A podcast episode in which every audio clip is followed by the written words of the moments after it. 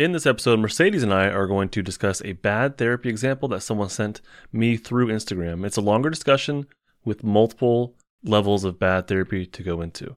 A few disclaimers before we get going into the episode, though. Yes, this is a longer episode, and I think it's needed. We talk in depth about the therapeutic, ethical, and legal considerations in this story. We also share some of what might fall into the norm for therapy and what clearly does not fall into any norms for therapy. To be clear, this is not specific advice for therapists, just a discussion of some factors that we identified. There are surely more that we missed, and the laws and ethical guidelines for LMFTs and therapy in general are going to differ state to state. We're practicing in the state of California. If you don't want to hear two therapists get upset about the behavior of one of their peers, don't listen. There's a smidge of swearing, but it's bleeped out per usual. And although this is a story that was sent to me, neither Mercedes nor I have any idea about the reality of the situation. We share this as a narrative that you might be able to relate to in your own therapy experiences. The purposes of this are for education, information, and maybe a little entertainment as well. My name is Justin Sunseri. Mercedes Corona and I are both licensed marriage and family therapists that are obsessed with the polyvagal theory and with therapy in general. Welcome to Stuck Not Broken, and Mercedes, welcome back. I am extremely happy to have you with me again.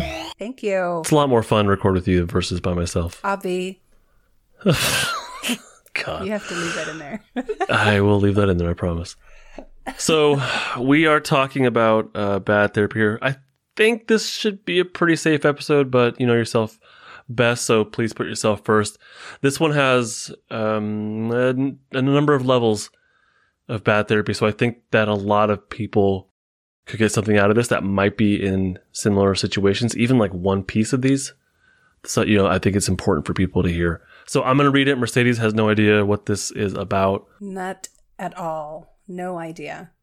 Yeah, we'll get her honest reactions. I have some stuff outlined, um, but I do want to know what you think about this, Mercedes. So here we go. Are we going to have any time to celebrate that I'm back on for a minute? Nope. Or... Nope. Okay. All business. All business. Let's do it. Here we go. So I just finished listening. Oh, this, she's only back for this episode. It's not like a permanent thing. Yeah. So I just finished listening to your podcast, Bad Therapy 3. That was back when back when we were doing it. When I was, yeah. Yeah. Just listen, just finished listening to your podcast, Bad Therapy 3, after binging the previous three episodes earlier today. I'm shook to my core. It wasn't until very recently that I learned that the code of ethics for therapists wasn't just a friendly suggestion, it was something therapists were actually bound by. You're already looking shocked. Yes. yeah, it's very important. The ethical norms for us are extremely important. and not friendly, gentle suggestions. They are requirements that we need to follow. It is our code of ethics. We have legal laws that we must follow. Right. And we have ethics that we absolutely should be following. I still see it as a requirement in my mind. I- yeah, I- I gotcha. You know, oh god, I I'm lit- I'm I'm shook right now, Justin, because that Already? horrifies me already. Yes, because I feel like the code of ethics is something that is so firmly ingrained into our training from beginning to end, and even after you know after I graduated, after I was licensed, like it's so like that's the first thing we always think about is is the legal and ethical It's You a know, big, big, big deal. Yeah. things. And so It's a big deal. I'm sad that that wasn't made clear to a client because the, it, I feel like that's kind of part of the built-in safety of therapy is that there's this code of ethics that we as therapists follow. So I'm sorry to this person. It, I, I agree. It, it is something that makes what we do unique. hmm Okay, so I'm going to call this person Wendy. Um, just I changed her name, uh, so we'll use the name Wendy because that's just what popped in my mind. So then she Wendy goes on, and then to hear your podcasts on bad therapy and realize that I wasn't the only one, and that there are unethical therapists out there was such a relief. I had specifically started therapy for complex PTSD after an abusive marriage that lasted just over a year and besides for the obvious abuse like physical abuse, and she put in parentheses DV, there was a lot of emotional abuse, gaslighting, narcissi- narcissism, and a need on his, my ex's, part to have complete control over every aspect of my life. I'm not sure all these details are important except to highlight that I walked out of this marriage feeling extremely defective And if I could have just done things differently or been a better wife, the marriage could have been salvaged. I took these negative cognitions and beliefs with me to therapy, traumatized in ways I couldn't even begin to express, and ended up with a psychiatrist who also practiced traditional talk therapy. So I'll pause here. I don't know how common that is anymore. So we're not talking about the psychiatric piece of it. We're just going to be co- commenting on the really the mostly ethical, actually some legal stuff here as, as well, probably. But but just the practice of therapy with a client. That's kind of what our aim is. We're not talking about psychiatry at all. Justin and I are licensed marriage and family therapists. We are not trained in medicine. So we do not have any kind of medical degrees. A psychiatrist does have a medical degree as well as the counseling piece. Yeah. Mo- I think most psychiatrists are doing just the medication piece. I don't know if it's common I- to do the therapeutic piece. And I've never know. known a psychiatrist that does both. I've worked with psychiatrists in conjunction with the therapy. Me being the therapist, they provide the medication. So uh, Wendy goes on from our first session. There were obvious red flags, which I could not see at the time, and thought I had found the therapeutic relationship that would be perfect for my healing. I don't think I can adequately describe what that year of therapy was like, but here are some obvious violations that I thought were okay and even welcomed in the moment. So we're going to go through a number of things that this uh, that Wendy experienced with her psychiatrist. I do want to point out that therapy inherently involves a lot of trust, vulnerability, exposure, and hope as well. And when you have someone with especially a severe diagnosis like CPTSD, trust, vulnerability, being with their feelings, establishing new relationship, having healthy boundaries, these are extremely important things to do in therapy. And people are coming to therapists feeling like they're broken. I think uh, Wendy had actually said that. But people come in feeling like they're broken. And first off, they're not. You're not broken, stuck, not broken.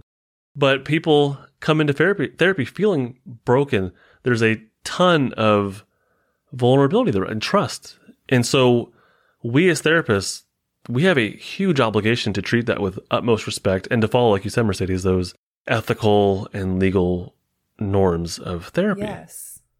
So lots of responsibility on, on our end that I want to just put out there. And also one final thing, Mercedes, I don't know, hopefully you agree, but if there's one red flag in a therapeutic relationship, that might indicate there's more. And what I want to show is that there's a series of red flags that she Mhm. experienced. And I think this is probably true for any kind of relationship. If there's one red flag, there might be more. Going back to the training that we receive, and I can only speak to being trained in the state of California. I assume that being trained as a licensed marriage and family therapist is pretty similar across all the states. I, I feel like that's a fair assumption Right. to make.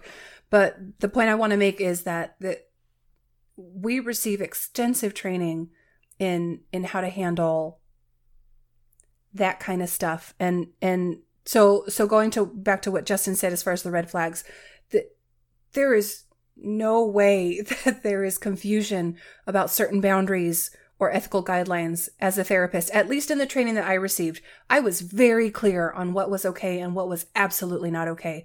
And so I agree Yeah. with Justin when he says that if there's one red flag there's likely others. Because if you as a therapist with all the training that you've received feel like it's okay to like cross this one line then there's you're definitely crossing other lines and and just expect that Okay, so here's the first part angry. here. like i'm already angry at whoever this is. I can't handle it. Like well and it's like and i know you're trying to get to the point like to the story but like it's like what you were saying before like people come into therapy and they feel broken. They feel messed up. They feel defective.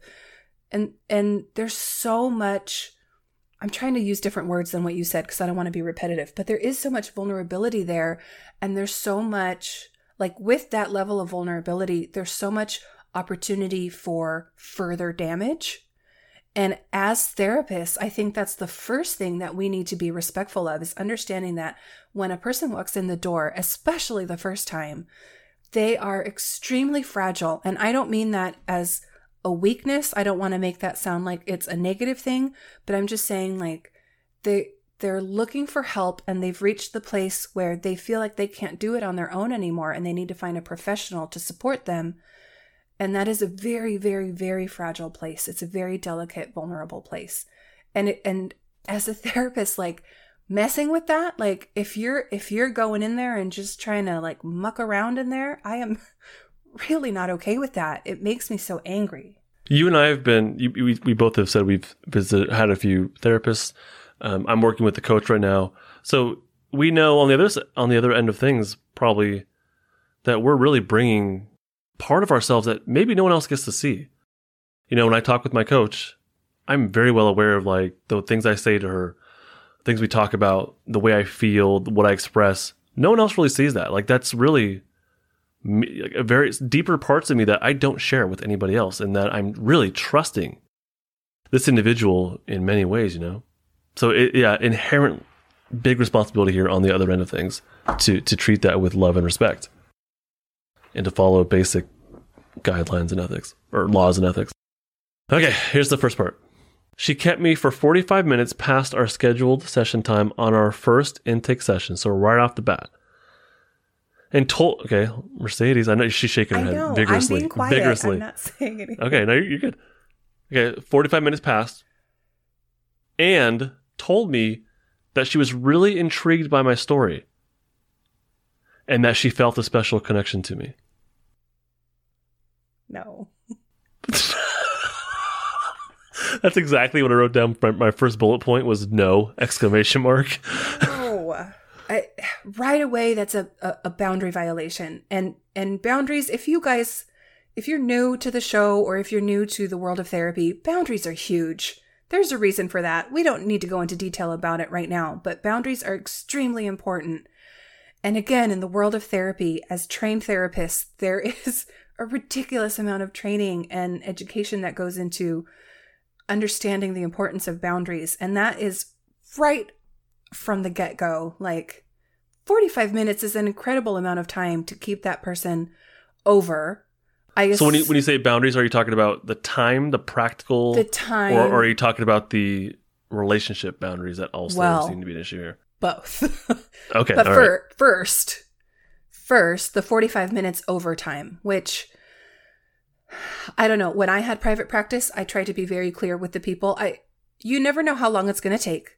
So I would give them a range of time. It could be an hour, you know, as an intake for just the intake. okay It would typically be hour, hour and a half. And that's what I would tell people. okay And I would say, you know, I would ask about, do you have any time constraints? Da da da da da, whatever. But 45 minutes is an extensive amount of time to keep a person extra. So I, I don't without know. communicating that yeah right. And and again, just a, a boundary, crossing a boundary right from the start. And then predictability is a big deal right predictability is a big deal. Res- respecting the client's time because it's not just the therapist's time, it's the client's time too. You know, we all have schedules that we have to follow, and there's a reason why we have appointments. boundaries and predictability that was the word that came up for me is clients need to know they need to be able to predict when things begin and end when the when when the clinician the therapist will be there which should be when the when it's scheduled when they are available. All these things should there should be open honest discussed predictability so that the client knows especially like if you're when, when you're when you're dealing with something like P- CPTSD, being able to predict a relationship is probably kind of a big deal. You know, based on mm-hmm. the, this narrative here, like that is is is going to be a It's a pretty, a pretty basic cue of safety. big idea Like or important idea. going back Yeah. to like polyvagal terms, like it, it's a pretty basic cue of safety. You know, predictability, consistency, reliability. It- It's just an easy thing that as a therapist we can provide as as kind of like that foundation of safety that we want to we want to give to clients. before we get to the special connection uh, thing, we have to end on time, or at least, like you said, like you gave them a range. I think it's better than nothing, right? Real, real quick, is it typical to stay longer than the 50 minute hour? Have you ever had sessions where it's gone beyond 50 minutes? Are there any circumstances where that might be in the norm? Not in the norm, no. I, I I've had like the crisis type of session. So, Right, right, you know, right. a typical therapy session is 50 minutes, but there have been the times where I've had to keep someone for their own safety or for the safety of someone else. Yeah. Yeah, yeah, me too. And there, there's been crises where it's safety issues, so it's like, no, you can't go. I'm sorry. I have to make sure you're safe. I would not feel right letting you leave this classroom, or I'm sorry, leaving my office, leaving the school campus, whatever it is, or the outpatient clinic. Um, but the, also, there's kids that, or yeah, teens so far where we've gone beyond that hour because they are in like a panic attack, or they're really like just way completely dysregulated and sending them back to class would be a dumb idea. so there, there's a couple of instances where maybe I would Yeah. A session would go beyond. The other thing would be I, I do use the ten minute the fifth the the last ten minutes of the hour, not the fifty to sixty like that that ten Yeah, yeah, yeah. The last, yeah. For me, that's potentially note writing, but also if there is any like lingering things that need that last ten minutes, I I don't mind using that. Same. Yeah. Beyond that, though, I, I don't think it's norm. The norm is to go, especially forty-five minutes. Okay, 45 so minutes is a lot. um, That's essentially another session. Say It for really another is, yeah. client or whoever, you know. right, right. Okay, so intrigued by my story and that she felt a special connection to me. Like, okay, in and of itself, it doesn't necessarily have to be a negative thing. But I think for me, in conjunction with the previous boundary violation that is so glaring and so unnecessary, I think I'm assuming here that this is another boundary violation because I, I, I feel like I've said, I don't want to say similar things because the way this was worded is making me really uncomfortable. But I feel like I've said things to people in the, you know, after meeting them for the first time, like, I'm excited to work with you, or I feel like, I feel Sure. like, you know, this is whatever, you know. Yeah, Um, but as far as being intrigued and feeling, having a special connection, I don't know, that feels different. so, so first off, like communicating that to the client feels extremely creepy. In a treatment team, we might say like this is a really interesting or compelling case. But that's amongst peers and we're discussing like we you know, we had a treatment team this week. Mhm. There was a case that I brought up that I think is quite compelling, very intriguing. I would use those words. It doesn't intrigue me as like entertainment. I, I'm not sitting there like, hmm, like with my monocle on, you know, and this is so intriguing. Hmm. So communicating that client seems a little creepy. I can kind of see just benefit of the doubt. Maybe there is something along on a professional to professional. Hey, this is a really interesting case. Let me get your input on it, kind of thing. Maybe that's I'll give them that. But then also the special connection. Again, there might be clients that we're really rooting for. Maybe just benefit of the doubt. There might be clients that we do feel um, more hope for. Honestly, Mm-hmm. Mm-hmm. You know, but to communicate that to a client and say, I feel like we have a special connection feels very creepy. It really does. For some reason, it just popped into my head. Um, I don't know if you got this when you were going to school, Justin, but I remember one of my teachers saying something like, all of our words and all of our actions as a therapist must have a an intention behind it be that to comfort to encourage to empower to soothe what like whatever it is and so what would the intention be behind saying special connection Uh, it feel it feels almost manipulative and I, I feel like manipulative is a little too strong of a word i just can't think of a different one but if- well, wait like- until you hear the rest of this. okay oh god I think you're right on the. I think you're right on the path. So uh, I'm going to ask you to hold on to that because I think you're right on the path i'm of where we're uncomfortable i'm uncomfortable with okay the, with the Sit with that discomfort, welcome it, give it a hug because we're going to be with it for a while. okay Um, i'm gonna pull up a chair give you a cushion here you go for the discomfort, yeah. for the discomfort But yeah, I don't know what the special. I don't know. what's I, I'm what's- with you. what's the I think it's right what's the necessity of it why why there's there's no therapeutic application I can see of saying that. But the feeling, I'm really I'm curious. Like, well, what what is the special connection that you're feeling? what are you talking about? So that's that's where I'm going. Is like, what is it? And It then communicating and that is uh, okay. All right, so let's just leave it where it is. okay All right, that was the first part. Wendy goes on to say, she friend requested me on multiple. I can't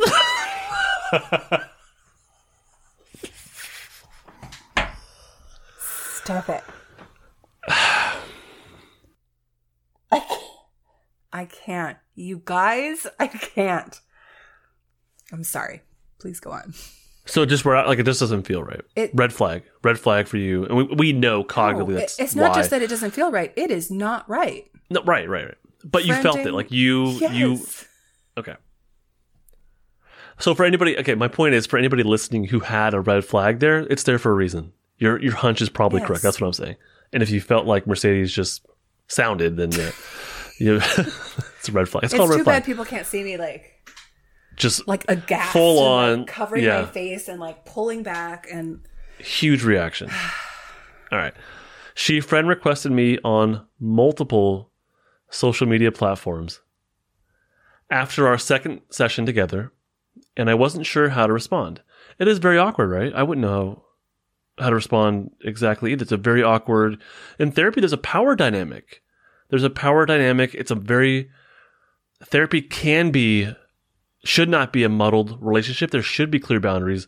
But with situations like this, it, it can easily get very muddled if the therapist does not have clear boundaries, is right? not okay. It's another. It's another. I'm so.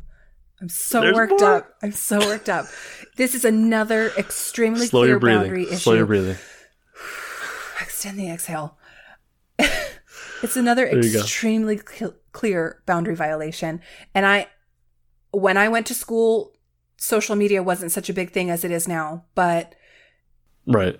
it is very clear just like you were saying like the the boundaries and the definitions of the relation everything should be extra like crystal more than crystal clear in a therapeutic relationship it has to be understood on both ends with absolutely no questions and to go onto all the social i mean she didn't say all i'm exaggerating now but to go on multiple social media sites and friend request her that's blending the line of therapist and friend already Right. this is uh, it's sounding just based on the writing, it's sounding like it's right after the first session. Did she say immediately? This was after, the, first- second session. After the second Come session. on, that's to be clear. It's never okay as a therapist to Right, friend right, right. request any of your clients on any social media platform. But after the second session, what are you doing? It's extra creepy. It's It's- it's, extra it's- odd. Okay, yeah. it's an even more blatant violation of the boundaries. Yeah, it should never really happen It though. should not. All right, well, get ready for this next part. She's already leaning back. You can't cover your ears. You I have know I'm trying on. to cover my ears and I can't. At our next session, so this would have been like the third. At our next session, Mercedes is covering her mouth. At our next session, she asked why I hadn't accepted her or followed her back. Shut up. I'm really trying to control my reaction so that we can get through it. And then waited while I did so in session. Stop. Stop it. Stop it. I'm sorry. Stop it. Right now.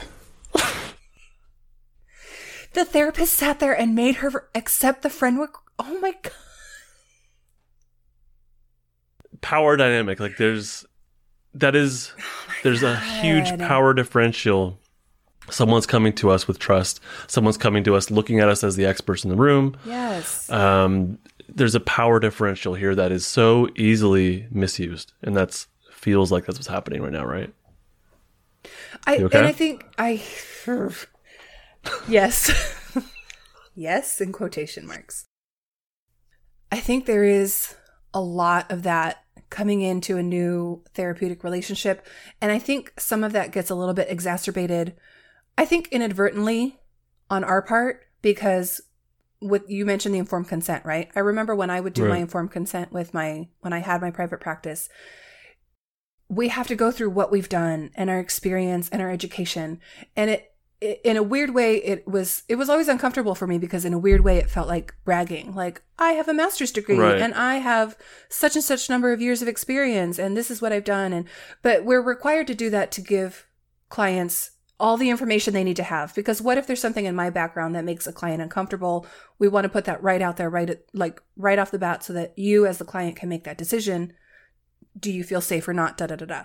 But so what i'm saying is like the education and like the expert like the expertise all that stuff kind of gets highlighted right at the start. And so i feel like the power dynamic is probably at its most unbalanced at the beginning of a therapeutic relationship. And so again, this is we're talking thirdish session. Yeah. And like you're vulnerable, you're you're scared, you're fragile, you're you're looking for help, you're confused about your life, you don't know what you're doing, and here's an expert like up on a pedestal with all her degrees on the wall and look at how cool I am because I'm a therapist and she's telling you to do this and she's the professional, she's the one who knows. So obviously this is something I need to do.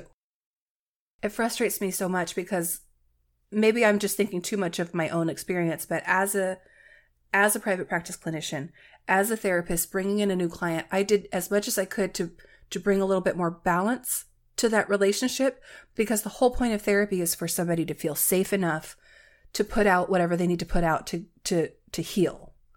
Yeah. And you can't do that if you don't feel safe, and you're not going to feel safe if you feel like I'm the end all be all answer to everything. And I don't want you to feel that way because I'm not the end all be all. This is a pretty clear, I think, example of what it can of what that power differential can look like when it goes wrong. Gosh, So far, so far. I can't. Am I going to have a heart attack by the end of this? I can't. Just I can't guarantee you don't. So, are you in or are you out? I'm in.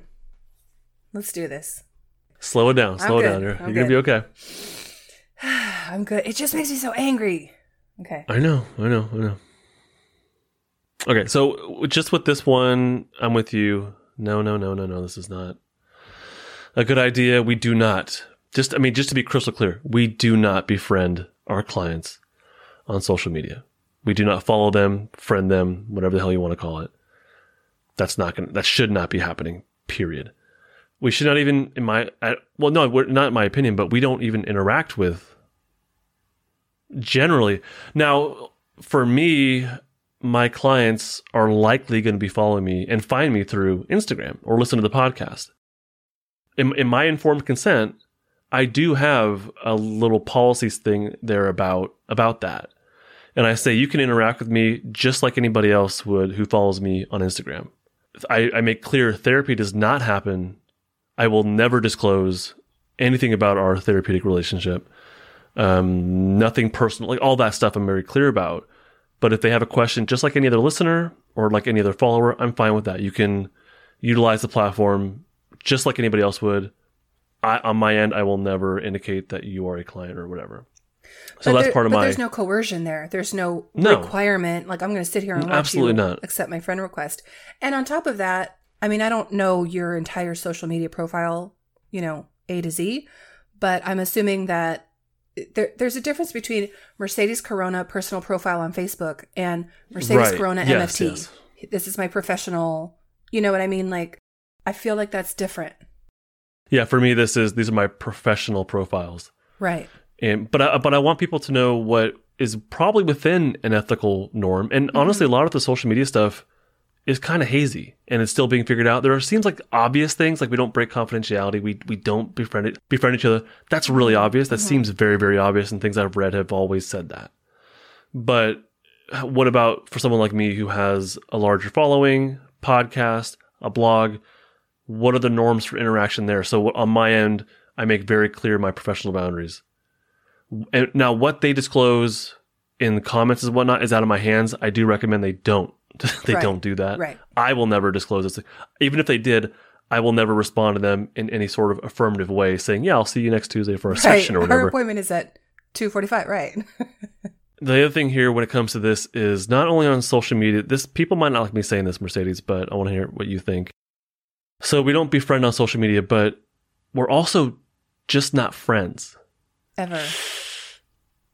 Like period. Why are you making because people Face. feel very friendly. Because I, I've I've had discussions like this on Instagram, and people say, "I love my therapist. I feel like they're my friend. I feel very close." And I get it, but they're not. You don't pay for friendships. this is I hope. I hope. I hope. right? I don't. I don't. We're a service. Like don't know in my, about you. we are a service.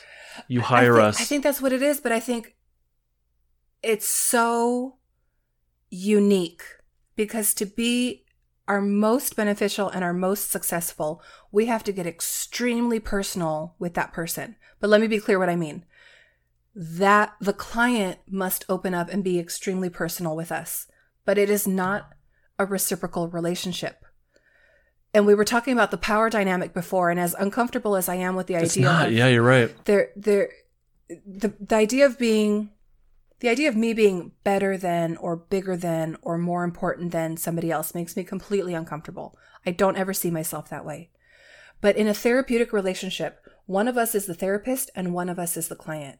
And the therapist has extremely clear rules about what is and is not okay, what is and is not ethical and what and legal, et cetera, et cetera. And those those guidelines, those those boundaries are there for a reason, and that is for the utmost benefit of the client. Everything we do, just like you said, we are a service. We are a service provider, and the service is to provide you with the most benefit possible, which means that if I let Mercedes, the person, bleed into Mercedes, the therapist, then it's going to get messy. And messy relationships are never okay in the world of therapy. I think what makes that difficult for people is that, again, so people become very personal with us, people open up. Like you were saying, like you say and do things with a, a therapist, a coach, whoever, that you would never do with anybody else. And so there's a connection there. And I, I'll speak Right, for myself. yeah. I feel that too. There are clients that I feel closer to than other clients. But my boundaries are always clear and I am never a friend. And I, I think that hurts when people hear that because I think people do love their therapists and I feel people really feel close to their therapist in a really personal way and I validate that. I I f- I think that's true and genuine. And I think the relationship is two ways but it's still not a friendship.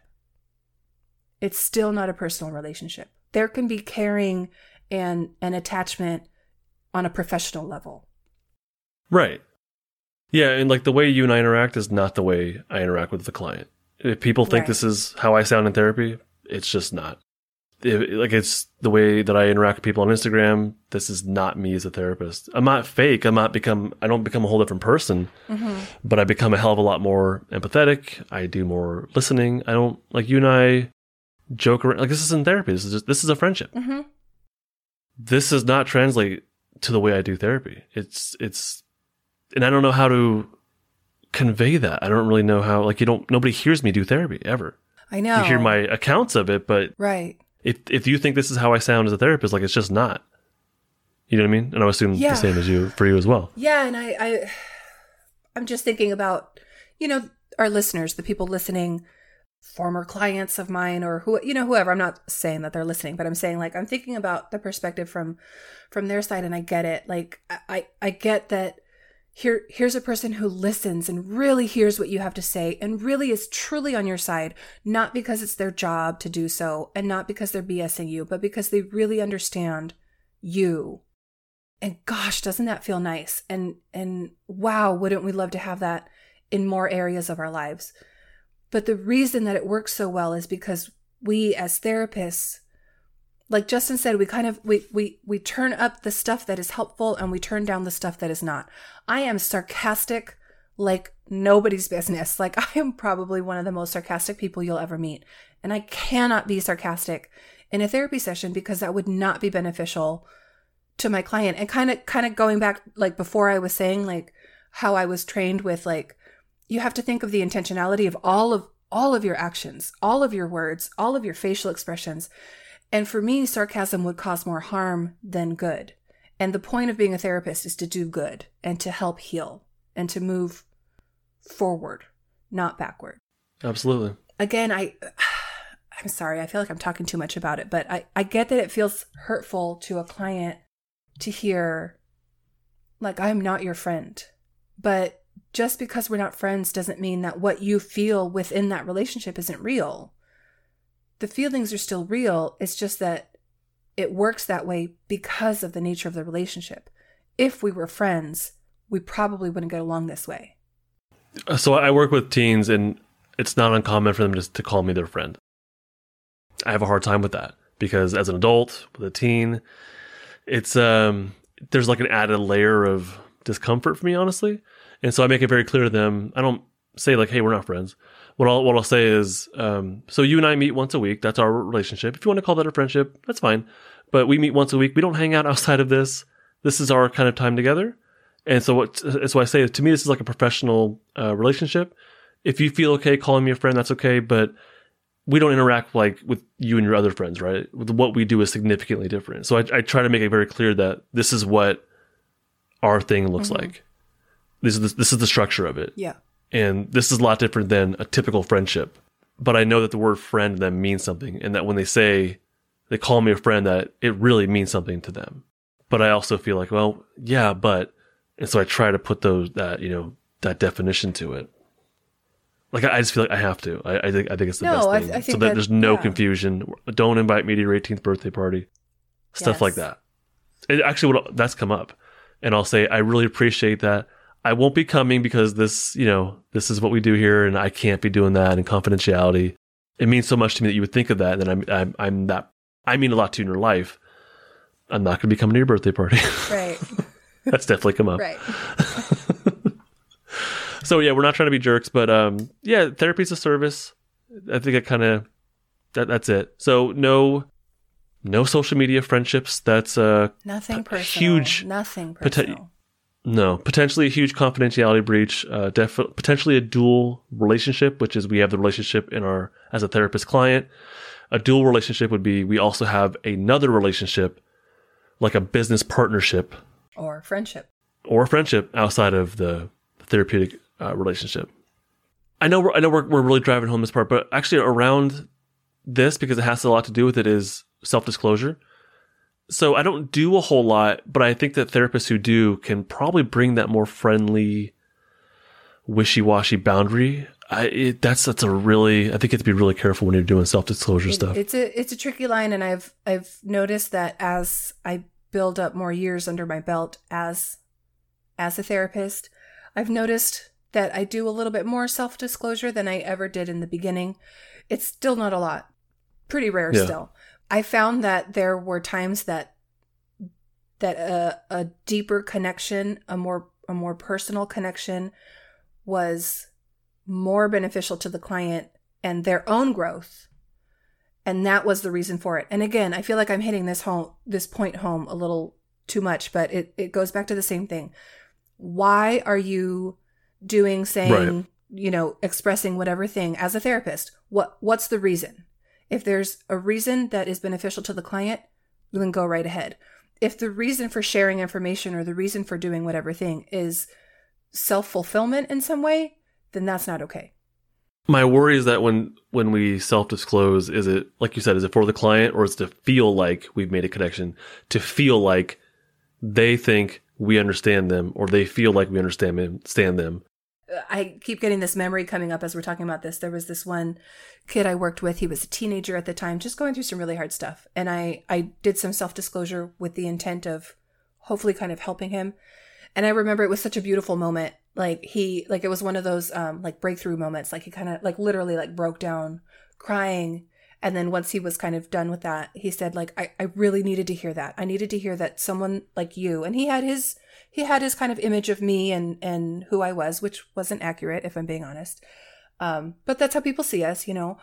Um, and he said, I, I needed to hear that someone like you understands and has gone through experiences like this because because it gave him hope. You know what I mean? And like I got you, yeah. that's the kind of thing. But again, like I- that specific type of self disclosure, I've probably only ever done maybe three times ever. The I did work with a therapist who was like kept telling me about her mom and it was it was too much. It was like it was it was way too much. All right. Okay, Wendy Wendy continues. By our sixth session, she started texting me casually between sessions. Stop. I'm sorry. Keep going. Keep going. Mercedes is covering her mouth. She started texting me casually between sessions and then started having our session in restaurants or asking me to go out for drinks to process our sessions. She also started bringing more and more of her own personal life into our sessions together. So th- that's a clear, we just talked about that. I don't want to keep going into that, but the self disclosure, clear violation of what might be a best attempt at a therapeutic self disclosure. Bringing more and more of your own personal life is is an, is a no no. But when it this in combination with everything else we just heard, obviously this is beyond any sort of This- therapeutic boundary and norm. This therapist needed a friend. And she found somebody compatible who happened to be a client who walked through her door. And now they're going out to eat and to drink and and let's share stuff. And that's just that's just one glaring issue. Should we talk about confidentiality? What the heck are Yeah. you doing? You cannot have session. I'm sorry, I'm starting to get louder. You cannot have a therapeutic session in a public setting and expect to be able to abide by confidentiality guidelines. What are you doing? Yeah, obviously, obviously, well past the uh, any sort of typical Not okay. therapy lines. Why? Is it? Is there ever? ever let, let's let's just stick with. Let's let's do it piece by piece. Um, texting casually between sessions. Why? So that's a no. Okay. No. I agree. That's a no. I know, what- I'm what's just- the I'm intention behind it? Like, hey, let's confirm your appointment. Cool. Like logistics, As as long as they've given you permission to use texting as a way. which would be reviewed permission. during an informed consent time, which is the first session. Yes. Texting casually, no, No. because that's what you do with friends, and Absolutely not. therapy is not a friendship. And then having session in restaurants. No, no, no, no. No. No. No. I agree. That's not confidentiality. You can't have you can't that I mean that's just do we even have to like talk Having, about this? Maybe having we a maybe meal we do. is such a personal thing, and like, I, I don't, I don't want to oversell it or anything, but like, Justin, if I didn't like you, I wouldn't eat with you. Like, I just wouldn't. Like, there's. ugh. Eh, that's why we've never been out to lunch together. we've been No, out to we lunch have, we many have. I know we have kidding. kidding. I- it, it just it, sharing a meal is is for family and friends. How about what about what about just just devil's advocate in in public? Obviously, no. That's not therapy. Therapy is not going to happen. Now, in vivo exposure as some sort of informed That's consent, different. that's different. But we have to establish what might Sure. be appropriate and what what is not going to Sure. be appropriate. Therapy in public in general, absolutely not. No. Therapy with a client walking around the block outside as they're needing to get grounded and just quietly walking around the block if they're okay with that and they can consent to that. As a predetermined maybe. and pre-discussed intervention. Yeah. And now, but it, you work with kids. I work with teenagers. Mm-hmm. We've play, I've played basketball in sessions. It, it's it's a little bit different in a school setting. That it's um people know I'm the therapist. It's it's it's like it's different ish. I make sure to keep things confidential, but yeah, people see me with the clients. so it's it's more of a gray area.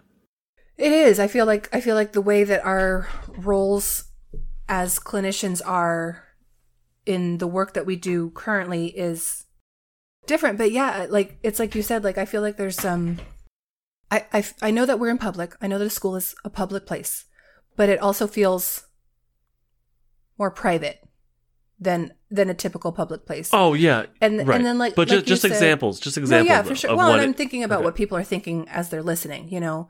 So, like the playing basketball example. Like, I've done that before.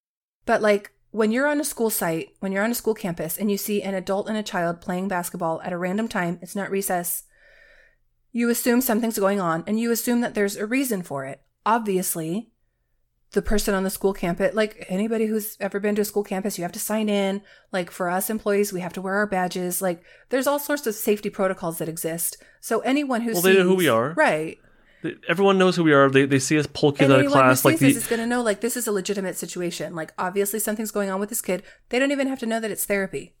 But there's no, No. like let's talk about what your mom did to make you feel. There's none of that during the No. basketball game. It's it's about No. coping. It's about releasing energy. yeah, bonding. It's about- I mean, just building rapport. right. Yeah, I, I I think the point is like I want people to know what could be appropriate hmm and what is clearly not appropriate, and what this situation that Wendy gave us is clearly not appropriate.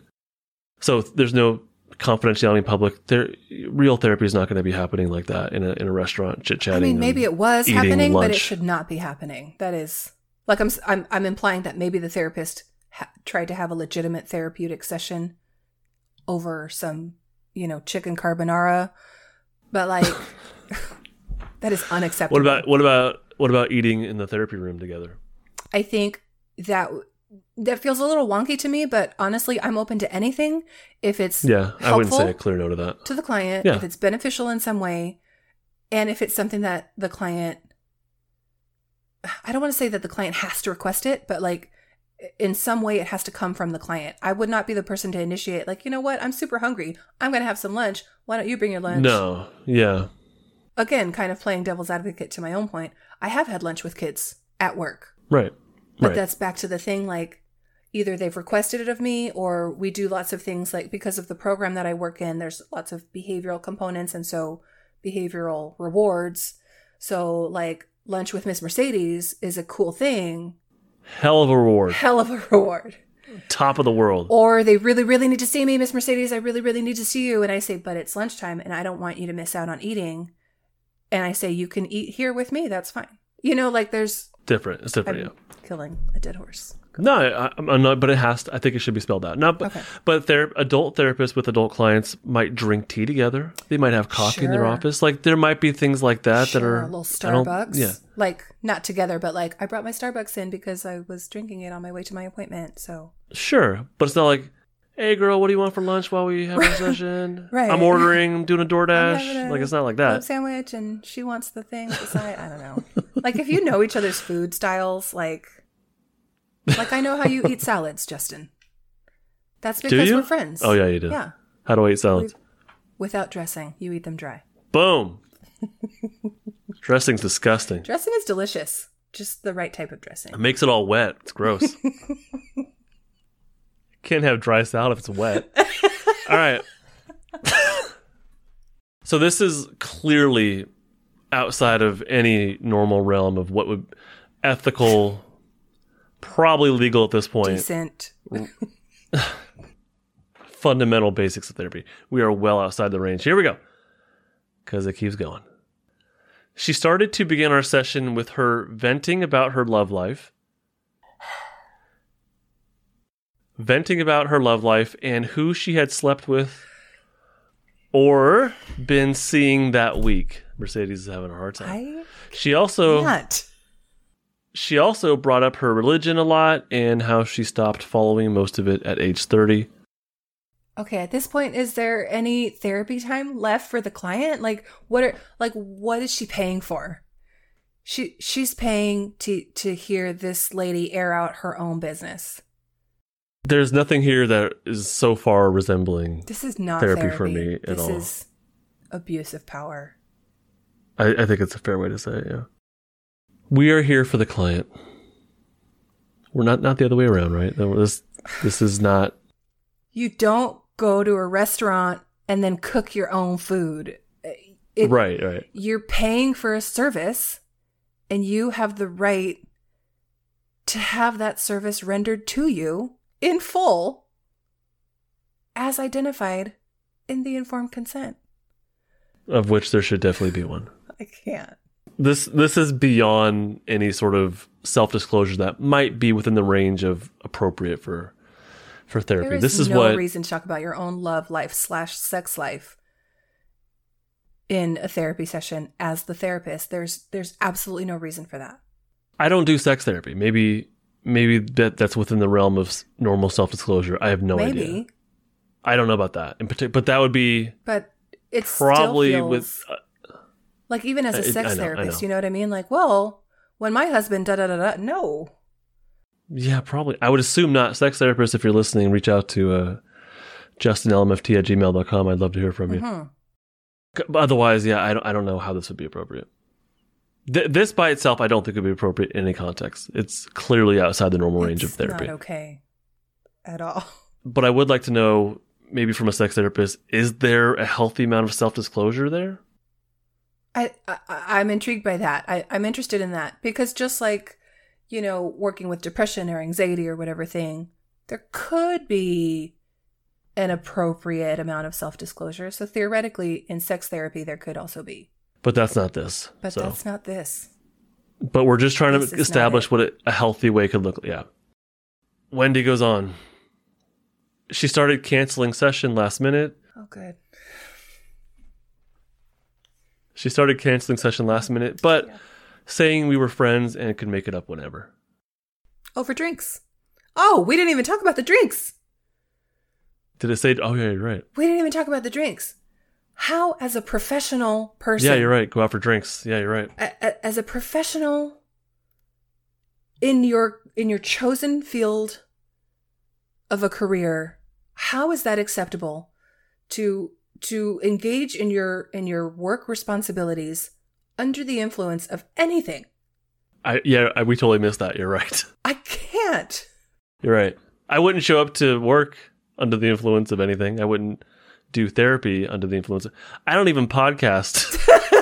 you, you, you and I like. I drink beer. Mm-hmm. I, I like to sample craft beers, not just sample, but I like, I like to drink the whole thing. Sure. So I, you know what I mean? To the bottom. Unless it's bad, then I'll, I, I won't. Okay. But like, I don't even bring that to this. Right. I wouldn't and bring that this is- to a session. pretty outside the world of therapy. is not the- right, this is not even therapy. Right. but I want to bring my most clear-minded self to what I'm doing here. I sure as shit would not bring that to a therapy room. I can't even like it it it is incongruent with my brain. I can't understand. I'm just I'm imagining my old office when I had private practice. I'm imagining being a little tipsy cuz I like beer as well. Uh, like I I- it makes me want to vomit. I can't I know, I know. it is so far away from acceptable. It is I can't. I'm not being coherent anymore. We can go on. You sure? Gosh, I'm just so angry that there's people out there that call themselves therapists and there's just clients who I'm sorry. There's clients who suffer the repercussions is the end of that sentence. Yeah, this um, probably is not helpful for anybody and is probably It's not. reinforcing of whatever they came in there for. So she started canceling session. Therapists might cancel a session, might even do it last minute. I did that a few weeks ago. My daughter swallowed a piece of her um, the wire in her braces, Oof. Oh yeah. like an inch of this like metal. Oh no, that's dangerous. She had swallowed it earlier in the day and didn't tell us until that night. Oh my god. So we called the advice nurse and had to take her to the ER, right? And this was right before my session. So I did. I had to cancel my session and I I did text. No, I didn't. I um Did I text that person? No, I emailed. We we, we email. She prefers email. So I emailed her saying, "Hey, I can't make our session. Family emergency. Everyone's okay, but it's just real short and sweet because I, I know she'd worry. I think I believe I said everyone's fine, but emergency came up. But that that was it. It, w- it was last minute, Emergencies happen. but that's right. But that's what it. And so we we rescheduled it. And just for the record, I put that in my informed consent as well. Emerg- like a, a little thing about like I, you know, I won't cancel appointments unless an emergency. Da da da. I, th- I think that night while I was in the ER, um, my, my daughter was fine, by the way. But while while we were in the waiting room, I was we were emailing and setting up the next appointment. We had a concrete plan of when we would meet Mhm. again to make up for it. It wasn't As just to "No, we'll make it up. Like It wasn't you know. Well, I'll meet you at the bar whenever. I don't know. You know, it was there was nothing like that. It was a very concrete. This is when you can. I'll catch up. Yeah. So because again, we're not friends.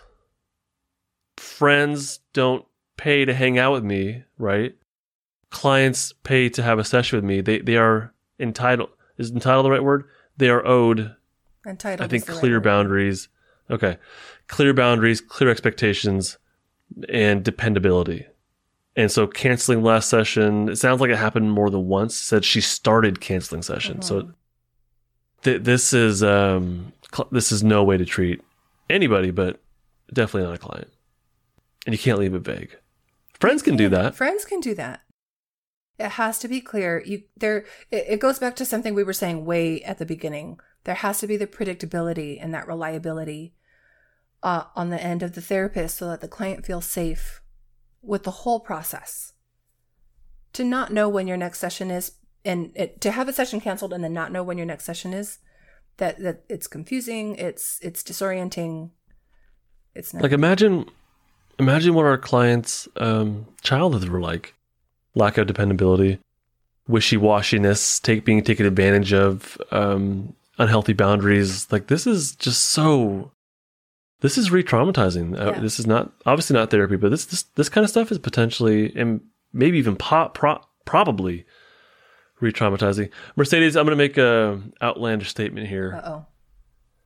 but I, I would say that not only is this person not a good therapist, I would say they're probably a shitty friend too. if this is friendship, they're probably beyond the realm of what's a good friend in this at this point. I mean, it, at this point, it seems like to this person, those two titles are the same the friend and the therapist. Because, God, I can't even. I, I truly can't wrap my mind around some of these things. I can't understand the idea of inviting a client to a bar. Let's have a few drinks. Let's talk about love and sex and life. And I, my brain doesn't accept that. There's more Mercedes. You ready? I'm not. How much more can there be? Look, you were not kidding about if there's one red flag. there's more. We're at approximately 67. I haven't really been counting, but What minutes or things? red flags. Red flag. Okay, yeah. Well, we'll we'll try and pick up the pace. I think some of it is. I, I think it's important to list these specifically because there might be someone out there who's like, Yes. my cl- my therapist does that one thing, Mhm. and then all of a sudden, oh, there are more red flags. Yes. So I, I do think it's really important to list these specifically. So here, here's some more. She texted me asking if I like to dance. Uh, and Wendy says I do not. Not that it matters. And no, it doesn't. She texted me asking if I like to dance and said she had gotten us Groupons Oh, for group dance lessons together. She got a deal though. It's Groupon, what is happening? but that's not okay. What is happening? Later on, I signed up for private dance lessons because I wanted to learn the technical movements a bit better. So she did her own private dance lessons. Because lessons. she wanted to. Right. Maybe because she wanted to, but I don't. I don't know. Maybe because she wanted to, sh- to go to the group Oh, lessons and gosh. f- do better. I don't, we have no idea. That. Like, there's so much. Um. Oh gosh, what's the word? Obligation. There could be, yeah. And again, we don't know the real Wendy. We have no idea. This to the to us, this is like a fictional character that we're talking about. So la- later on, she signed up for private dance lessons because she wanted to learn more technical movements and be a bit better.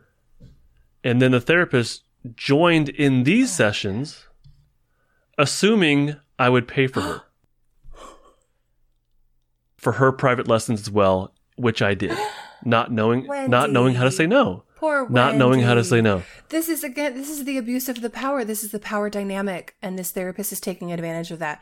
And I'm going to go out on a limb and say maybe she didn't know what she was doing because obviously there's not a whole lot of common sense. I'm sorry, now I'm just being rude. there's just not a whole lot of common sense being used in this therapist's mind. But God, like, oh, this poor thing. I feel so terrible for Wendy. Definitely the the abuse of power here. Yes. Someone who doesn't know how to say no. They don't know how to do this yet. This is a skill they need. And in therapy, they should be learning this healthy boundaries. And a big way of doing that is by modeling healthy boundaries. At that point, I was getting super uncomfortable, but also couldn't yet assert myself. so Oh, just like we said, thing. she also uses me to pay for Broadway tickets for the both of us, saying that it would be a therapeutic exposure. That's It's messed up. It's messed up. but in the therapy, out manipulation.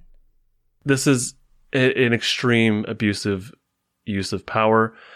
They're using their role for their personal gain, it sounds like.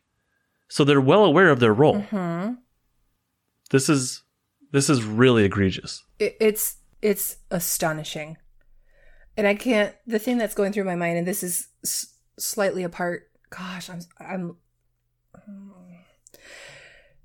The thing that's going through my mind is is the money piece. Like I went I went through a time in my life where like we lived paycheck to paycheck, you know, like we kept track of every like dollar in the bank and like I mean it sounds like Wendy can buy Broadway tickets. Yay for Wendy. Fantastic. But you should not have to when this is your therapist requiring you to as a therapeutic intervention like it, she's already wasting so much money on therapy and i said wasting because she's not getting any therapy and on top of it she's buying meals and drinks and broadway tickets and dance lessons and like how much money did this poor girl spend because of this therapist abusing of her of her role as a therapist. Oh my gosh. There's a lot of trust that people put in us as therapists. There is. And and and there has to be a lot of care on our part taken because of that trust. Oh, real quick, I, I do think there. So this is messed up because she said the Broadway things for therapeutic exposure. That was the reasoning. That was obviously a very distorted way of Yes. discussing therapeutic exposure. You're distorting the potential benefit of therapeutic exposure. I think it is a real thing. I think that that is yeah, a real let thing. me be clear. I've- Therapeutic exposure is a real thing. This therapist using that as an excuse is BS. for this is obviously right yeah but but i've i've worked with therapists who will do exposure for very life skills kind of thing like Sure, riding a bus. I've worked with therapists who Yeah. who who've actually done that with their clients. I think it's a really powerful intervention. yeah. So like they they feel anxiety about being on the bus in public. So hey let's let's do some exposure stuff and they work up to it and then they do it um but there's that there's reasoning to it. The parent has give, provided informed consent as part of it but there, that that's what could be a healthy use of therapeutic exposure But I don't think the therapist is going to say, "You buy my bus ticket."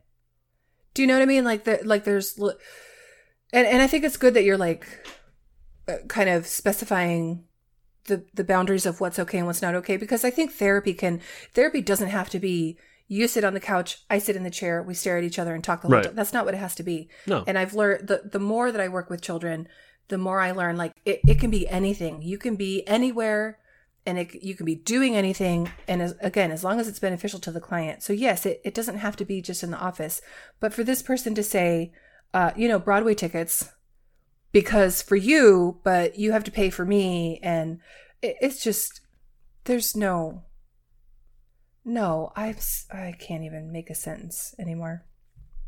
we started sharing rides do you want to keep going on Please, please do. We have to, we have to finish this. We started sharing rides grab my hand mercedes let's do this we're jumping in feet first here we go we started sharing rides to dance and broadway together and she would take phone calls from family on speaker and let them know she was with wendy that's my name and then in all capitals she put her family knew about me by name Okay. Do we have to? Do people understand? Do we have to? It's confidentiality and this is All obviously it, the boundaries, the confidentiality. but let's talk about we, we don't share names like i don't even know this person and i made up a name for them Right. I'm, I'm not their therapist so it's not a therapeutic relationship but that's how much But care we're of- supposed to bring respect- just in right, general like this is this is the trust again, and this is the respect that we need to have for the people that are our clients, and obviously the people that aren't our client. This is a client. This isn't your client, Justin. This isn't my client. no But this is a client, and we have It's just that out of respect, respect Yeah, and right, right, for this yeah. person. Because that's what you do as a therapist, not all of this other crazy stuff. we we do not ever like ever Mm. as taylor swift would say uh, share names or identifiable information about our clients confidential confidentiality is obviously essential to the process of therapy and it was i think it's what makes it unique this is friendships don't work that way we might keep secrets for friends maybe but probably not but confidentiality is absolutely Yes. absolute it is And- so essential for further clarity for the people listening, it's not just about names, it's also about identifying information. So if I had a, a client that Yeah, had yeah. like a very distinctive tattoo or Right. like a, a physical feature that was unique or or if you came across this person in the street you'd be like, "Oh, that's that's the person Mercedes was talking about." It we we take care of the confidentiality in more ways than just your your names and like contact information. It it has to do with if there's some identifiable feature about you, we are not. It and I guess yeah let me finish my sentence. We're not going to put that out there into the world. And furthermore, for further clarity, we're we're not. I don't. Let me speak for myself. I don't bring my work home. I don't talk about my clients at home. Every now and then I'll need to vent a little bit and I'll say to my husband, you know, I had a really hard day. I had a client that was, I don't know, I'll say, you know, like I'll say something like, going Yeah. through something difficult. I would I would never say like, "Oh, my client is depressed and da da da da and 16 years old and this and that." None of that. It would just be And not by name. never. This person was talking about their client by name to their family. And their family recognized it. That is horrifying. So we we do not ever do this. Obviously, I even when I share stories on the podcast, I don't share my clients' names. Period. I Mhm. don't even give them made up names. I will swap out their genders. Mhm. I will say they're in the the wrong grade that they're actually in. I go out of my way to mask everything I can, but still to describe the essential features of why I'm trying to share the story. But because I know that there might be staff, coworkers who listen to this who could identify Mhm. a client based on, and usually the clients we work with have very unique circumstances Right. and behaviors and whatnot. Identifiable but I go out of my way. stories. Right. I go out of my way to be like, well, if Mr. Blankety Blank listened to this, he'd be able to know this client because I said this thing. So I'm going to mask that and I'll completely change their age. I always talk about my clients in the past tense. Like I, I go out of my way to do the best I can to mask who I'm talking about. I, even when we see clients in public, we're not supposed to say hi to you, Right. right? Because that could break confidentiality. And this person's going out to shows and dancing, blah, blah, blah. But when I see clients in public, I look the other way. Mhm. I tell them ahead of time in, in usually like an In the intake. I say, hey. Mm-hmm. confidentiality is in the uh, confidentiality is super important. If I see, I, I tell them, I'm this is so important to me that if I see you in public, I will ignore you. and I say it's not because I'm rude. It's because you might be with someone, and if I say, hey, what's up, they're gonna be like, hey, Who's who is that? that? And put mm-hmm. you in a right. And then how do you explain that relationship? And especially because Right. you're you you're a therapist for kids too. That's a that's a different level, right? Because like, why would this adult person know this child, it's tough for sure. right? Like, what in what context? For sure. Oh, he's my friend. What? Like, then there's other questions. Yeah. I tell my clients that if you say hi to me, I'm happy to say hi back, but I will never initiate. And when clients do see me, because we live in a fairly, or I live in a very fairly small city, it happens. I see my clients hmm kind of regularly, just besides quarantine stuff, kind of regularly. So it does happen, and usually they'll say, "Hey, Mister Sinceri," and and then I might say, "Hey, what's up?" And that's about it. But I do not initiate. Wendy goes on. She pressured me into going out for drinks for my birthday. I don't drink and I don't like social drinking. And she introduced me to her friends she invited to meet us there. I see that you're waiting for a reaction, but like, I it's just I'm giving you time to process. No, I'm just giving you time to Okay. process. We don't have to go into that. Obviously, it's the Mhm. same. She regularly texted or took calls during our session and would say, You don't mind, right? Without giving me a chance to respond. So of course not. We don't do that. so disrespectful. This is not okay. No. that's just the that's world- just when I'm in therapy- human decent. Like that's basic manners. no, I know. Yeah, I know. I know. Gosh. Yep. When I'm in therapy, the world is pretty much put on hold. Mhm. If my phone rings, I ignore it. Like the phone in my office, the work phone, I, I ignore it. I don't answer it. If my per actually I have my phone, my personal phone will be on silent. Um, and if it's not, I mute it real quick and I say, "Hey, sorry about that," and I get back to the session. Though everything is put on hold until the session or in between sessions. Really, that's when my life opens up again. But in session, that's about it. Mhm. Like nothing else happens. Because this is your time. And especially when you're paying, when you are paying me your money, this is your time. This is what you paid for. You paid for 50 minutes of undisturbed attention from me. And, and that's it. That's it. That is it. Mhm. That's an essential part of the service that we provide. Mhm. Okay, we have a few more. Let's do it. Hit me. She forced me to hug her. Right after I had my first panic attack, slash dissociated, during a session with her, and I, yeah, I could see that happening. We don't. Uh, well, hold on. I don't generally like to hug anyone I'm not super close to, especially while I'm having a panic attack. Yeah. Right. She then started asking for a hug at the end of each session. So this is a unique thing, hugging, physical touch with clients. Typically, I don't hug my clients. Actually, I never I never. I work with kids. I don't hug them. it has come up a couple times where it's in front of staff and they are hugging the staff and I'm there. Like like after an IEP there was a student who was hugging everybody. She and I don't hug but she hugged me as part of like one after the Uh-huh. other. And she initiated it, and I, I gave her a little hug back.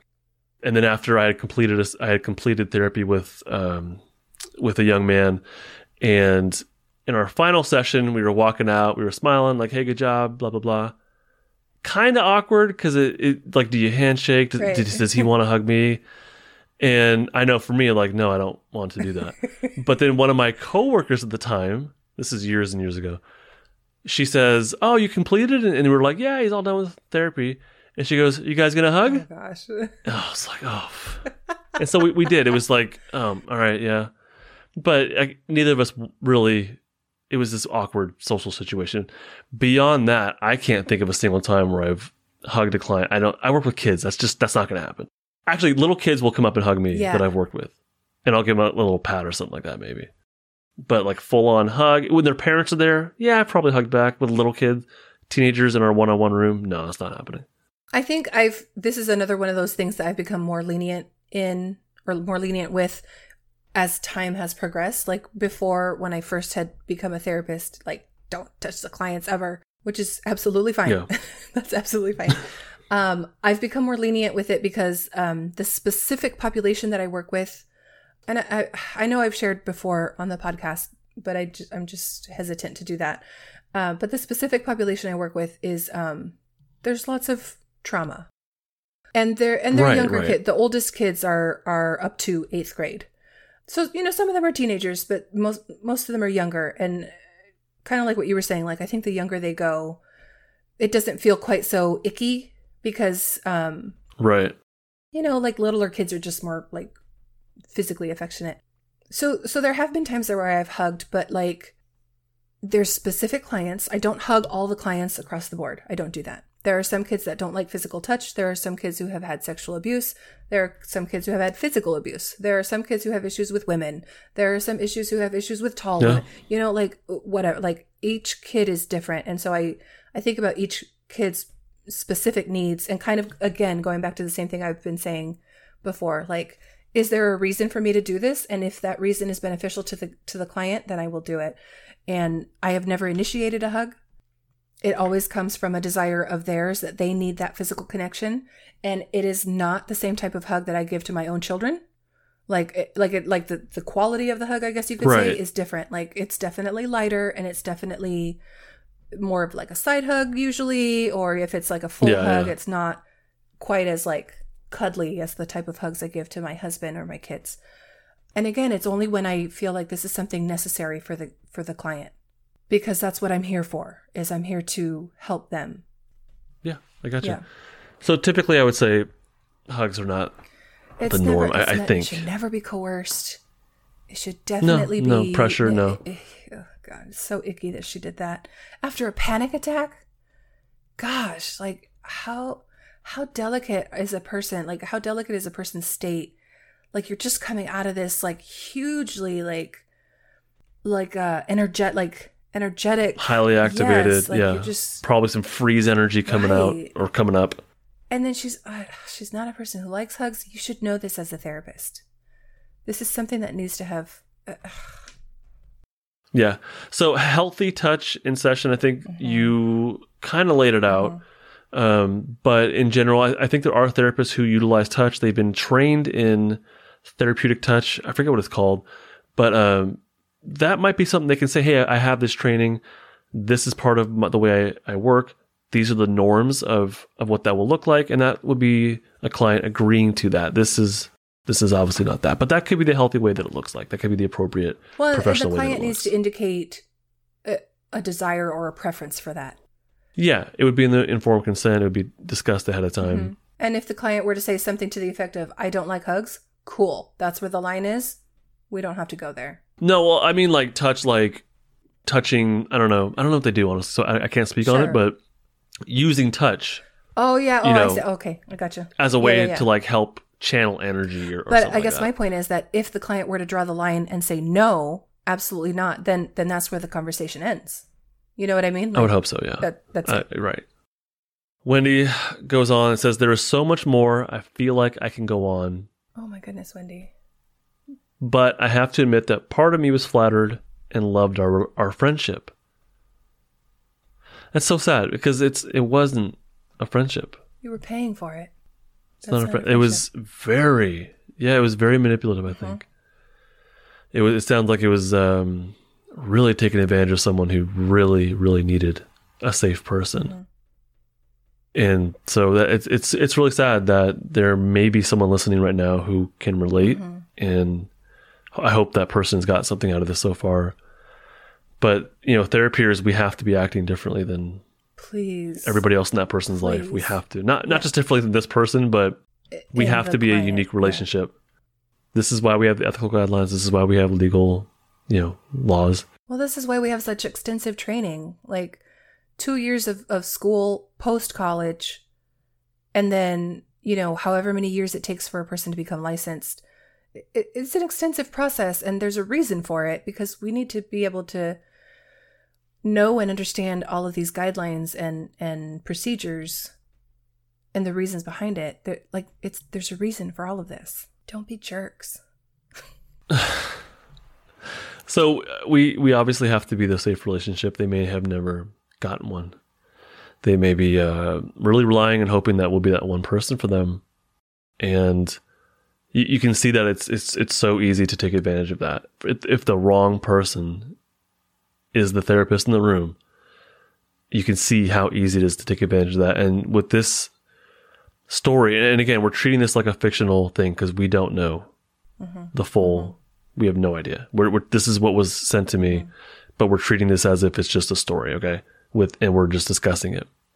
It seems to me like this Wendy here, this fictional character Wendy, was groomed from the get go, yes. Oh, right? Because it, it was escalating worse and worse and worse, and the the opening red flag was there's a special connection here, and this Wendy as a character, the again the fictional character of Wendy that we're talking about, she really needed a friendship. She needed connection. She needed safety. And so to be told that you're special, That makes it so much worse for me because Wendy is coming off like at the very beginning what she was talking about. She had just come off of this relationship, right? The her marriage ended and it was an abusive relationship.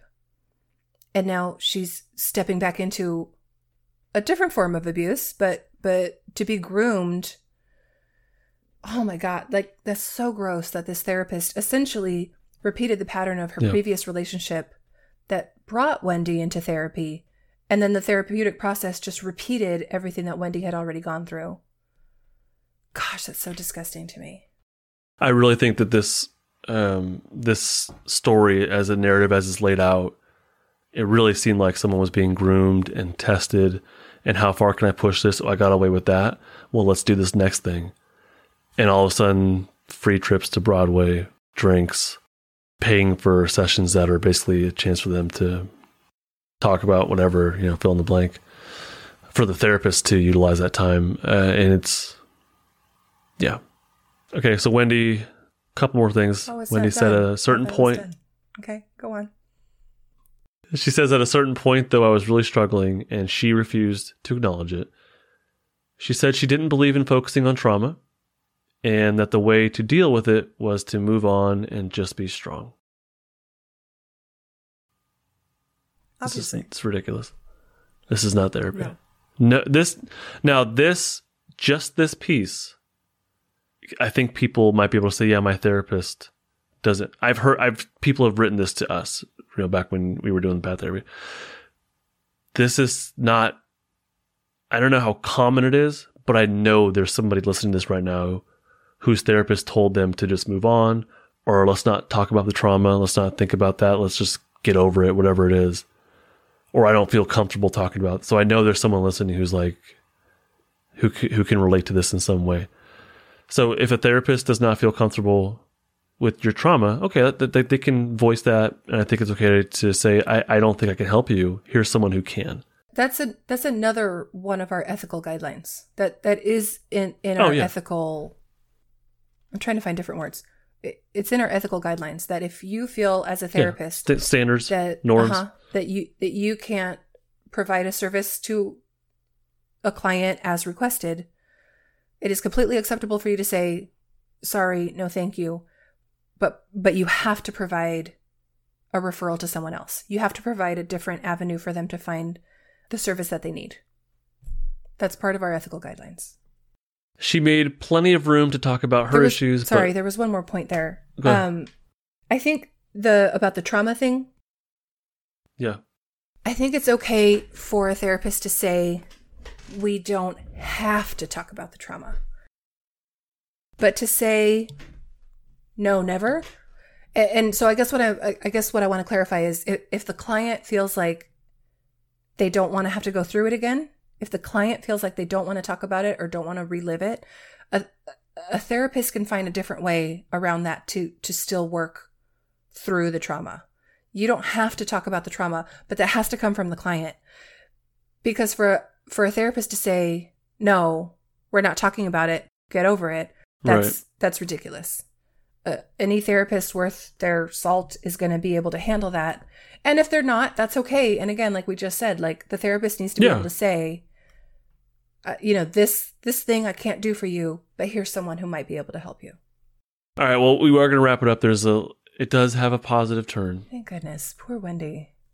Goodness gracious. So the last thing it says, she made plenty of room to talk about her issues, but wouldn't give me some time to discuss mine. This is well, we've already said it. This is obviously not therapy whatsoever. Okay. After a summer of hanging out plenty as a friend, and I would say a shitty friend, Mercedes.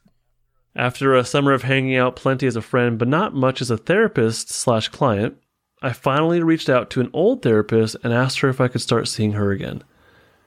It was my old therapist that first acknowledged that these were inappropriate boundaries. It took it took all yes, good job. It took almost a year of working with my old therapist again with very very strong boundaries set by both of us. Hello. Yes. There we go.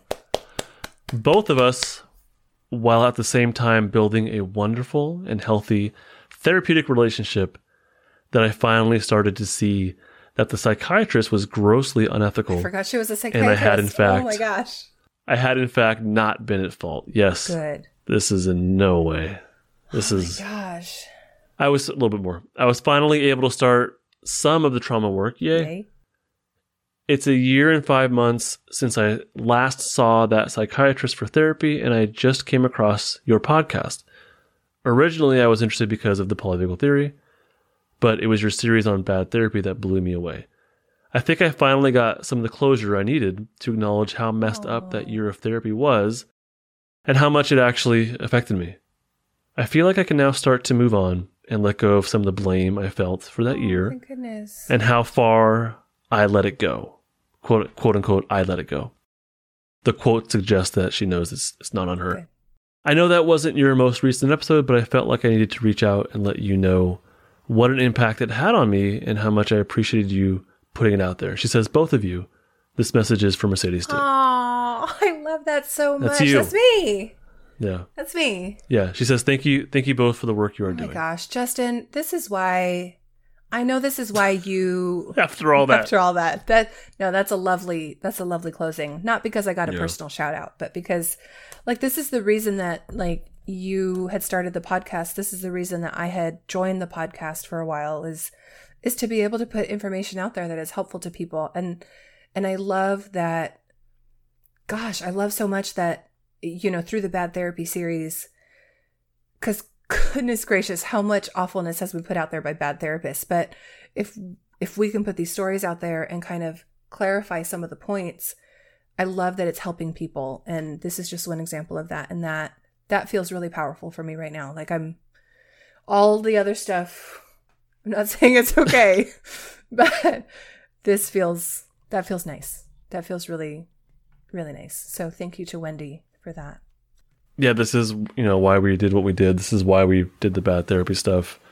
I think what originally, like, we didn't expect to to get the stories that we Right. did, and then to realize, holy shit, that there is a there's a need for this to be talked about out loud, and for these stories to be shared, and for us to to to begin to explain what is okay and What what's not okay. and what is not. Well, and the and the idea that there's people out there, and I'm using Wendy as an example, but like that there's people like Wendy out there who can release this blame or shame that they've been feeling through, you know, through the bad therapy series, through these podcast episodes. That's that's amazing because it, none of this, none of this falls on the client's shoulders. None of it. Clients have already, like all of us as people, are going through our own stuff. We all have our own set of baggage. But none of that falls on the client's shoulders. That's all on the therapist and and the therapists who kind of give the rest of us a bad name. That yeah. I want to I don't want to like dampen the parade. But um I know I said that phrase wrong. but I wanted to make a point out there just again for for clarification and for edification of the peeps, the dear listeners. There is a route of uh, like a complaint procedure, right? I, I I don't know if I'm using the right terminology. There is a way to report a bad therapist. We all are um, governed by a uh, what is the name like licensing, the board, licensing board. Like there, there's state an entity licensing that board. provides the guidelines and the and, and oversees the following of those guidelines for all of us. And I have to renew my license every two years, and I have to take certain. Uh, they call them continuing education units. Um, it's continued teaching and training that I have to take to maintain my license. And part of that is that I have to abide by these guidelines that have been set out by in California, it's called the Board of Behavioral Sciences. Yeah. So just so people know, there is a process to report people. Like if you feel like you've had a bad therapy experience and and it's a serious enough offense that people need to know about it, there are people that you can call. I, I don't have the information about other states, but like I said, in, in California, that's the Board of Behavioral Sciences. You just Google that bad boy and you'll get all the information you need to report, you know, a bad therapist, um, an unethical therapist, a, a, a therapist who has done something illegal.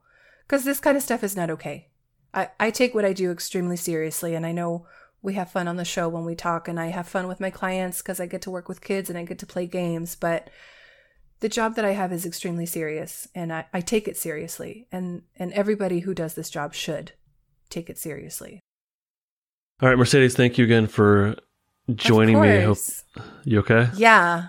I'm You okay. okay after this one? I'm okay. I I want to think about Wendy and the beautiful words she said at the end so that I can leave this experience with a positive feeling. But yeah, that was lovely. That was really powerful what she said. And um I was happy to do this again with you, Justin. I always I always love an invitation back on the podcast. There's people that I consider friends of the podcast, and they're always welcome back on. I would consider you a best, the best friend of the podcast. Sinceri. So, That's yeah. a compliment. And I'm not going to say anything snarky about it. That is a lovely compliment and I I accept it. Thank you. All right, someday we'll go out for drinks and dry salads, right? No. yes, drinks. After the quarantine's not dry salads.